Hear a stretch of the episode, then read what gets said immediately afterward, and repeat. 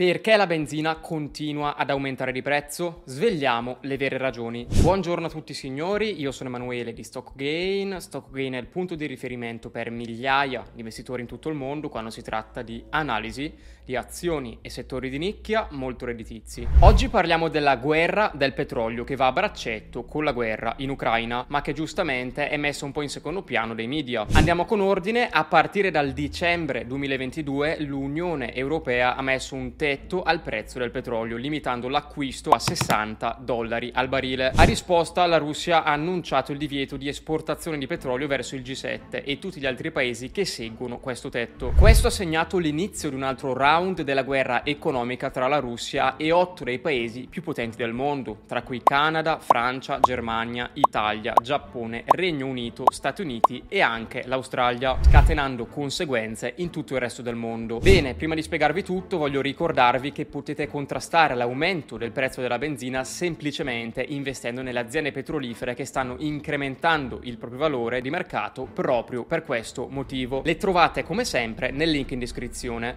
Ma andiamo avanti, ecco un rapido riepilogo di ciò che è accaduto esattamente dall'inizio della guerra nel febbraio 2022. All'inizio la Russia ha invaso l'Ucraina, poi l'UE, il Regno Unito e gli Stati Uniti hanno sanzionato la Russia in modo da paralizzare l'economia e costringerla a ritirarsi, poiché oltre il 40% del petrolio europeo proveniva dalla Russia, Putin ne ha approfittato e ha iniziato a diminuire le forniture di petrolio. Di conseguenza il prezzo del petrolio è salito alle stelle. Come si può vedere da questo grafico, il prezzo del petrolio è passato dai 70 dollari al barile di novembre agli oltre 116 dollari al barile di luglio 2022. Come conseguenza la Russia stava guadagnando più soldi dopo le sanzioni che prima, perché poteva vendere meno petrolio a quasi il doppio. Quindi le sanzioni dell'Europa non sono state affatto d'aiuto e anzi si stanno ritorcendo contro l'Europa stessa. L'inflazione nel Regno Unito ha raggiunto un nuovo massimo di 40 anni. La Gran Bretagna si trova ad affrontare l'aumento dei prezzi dei generi alimentari, il peggioramento della crisi del costo della vita e la prospettiva di una pericolosa recessione, tanto che la sterlina britannica è scesa a livello più basso di sempre rispetto al dollaro USA. Il Regno Unito ha annunciato un aumento dell'80% delle bollette di luce e gas, aggravando l'attuale crisi del costo della vita. Questo è il motivo per cui l'Europa e i paesi del G7 hanno elaborato una strategia che prevede di unire le forze per fornire una sorta di monopolio degli acquirenti, mettendo un tetto su 60 dollari al barile. Ora ho sentito molti indignarsi sul fatto che i governi avrebbero dovuto semplicemente tagliare fuori la Russia e trovare altri produttori. Il problema è che togliendo i 3 miliardi di barili di petrolio dalla Russia è necessario prenderli da qualche altra parte. E secondo JP Morgan, se il petrolio russo sarà vietato e completamente tolto dal mercato, il prezzo del petrolio salirà a 380 dollari al barile. Quindi se con 100 dollari al barile barile l'intera economia europea e britannica è andata in frantumi, potete immaginare cosa accadrebbe se il petrolio arrivasse ai 380 dollari al barile. Insomma, signori, penso che sia chiaro il motivo per cui non si può eliminare il petrolio russo dal mercato. Questo è il motivo per cui è stata creata questa strategia del tetto del prezzo di acquisto. Questo prezzo massimo è stato pensato in modo che sia abbastanza basso da limitare le entrate della Russia, ma allo stesso tempo sia leggermente redditizio, in modo da incentivarla a continuare a produrre petrolio. Quindi ora il costo della produzione Russia Russia si attesta tra i 20 e i 40 dollari al barile, con un profitto di 20-40 dollari al barile. India e Cina sono venute in soccorso della Russia comprando petrolio e gas russi. Quando entrambi hanno iniziato a comprare petrolio dalla Russia, la Russia ha mantenuto intatte le sue entrate.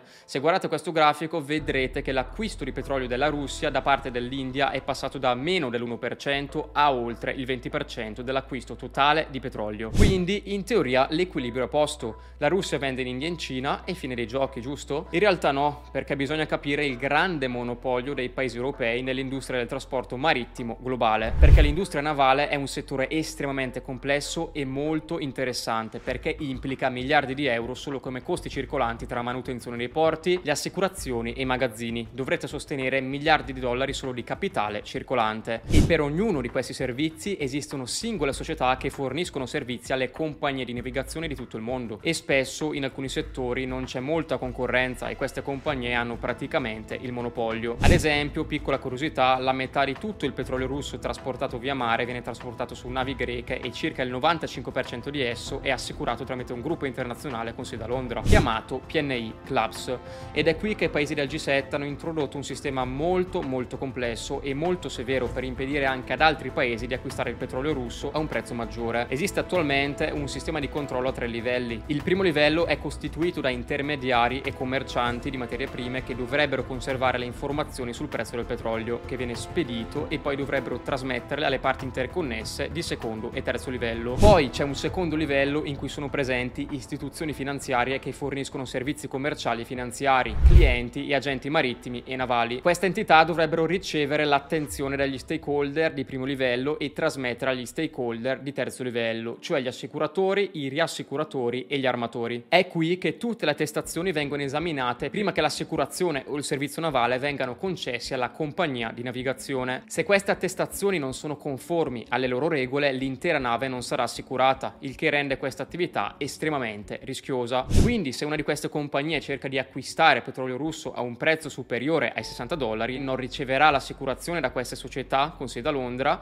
né riceverà le navi greche. Di conseguenza, il petrolio russo non può essere venduto a più di 60 dollari al barile, nemmeno in India e in Cina. In questo modo il G7 sta soffocando le entrate petrolifere russe per vincere la guerra economica contro la Russia. Chiaramente, signori, sapete come funziona. Più un sistema è grande e complesso, più è facile trovargli delle lacune. Infatti ci sono tre grosse lacune in questo sistema di price cap. La prima lacuna è il sistema di identificazione automatica delle navi. In pratica, signori, si tratta di localizzatori sulle navi che possono dire se queste navi provengono o meno dalla Russia. È fattibile spegnere il sistema di identificazione e dopo l'inizio della guerra questa attività è aumentata del 600% rispetto al periodo precedente alla guerra. In secondo luogo, la Russia sta costruendo il proprio meccanismo di assicurazione e ciò è dovuto a questa semplice matematica, perché si tratta semplicemente di pagare meno per l'assicurazione rispetto a quanto sta in realtà perdendo a causa appunto del tetto del prezzo del petrolio. Infine, la Russia ha annunciato il divieto di esportazione di petrolio verso tutti i paesi che rispettano questo limite di prezzo. Insomma, signori, il tetto è stato concepito per limitare i profitti petroliferi della Russia e ridurre i suoi finanziamenti alla guerra, ma i segni di funzionamento sono molto scarsi. Questo è quanto è successo fino ad ora, signori. Questa è la storia della guerra economica tra Russia e G7. Vi ricordo come sempre che potete guadagnare dall'aumento dei prezzi del petrolio investendo nelle giuste aziende petrolifere che vi lascio qui sotto nel link in descrizione. Bene, per questo video è tutto. Se avete imparato qualcosa di utile lasciateci un mi piace per sostenere il nostro lavoro di ricerca indipendente. Per nuovi casi di studio di business e politica iscrivetevi al nostro canale. Io vi ringrazio per aver visto questo video e noi ci vediamo alla prossima puntata.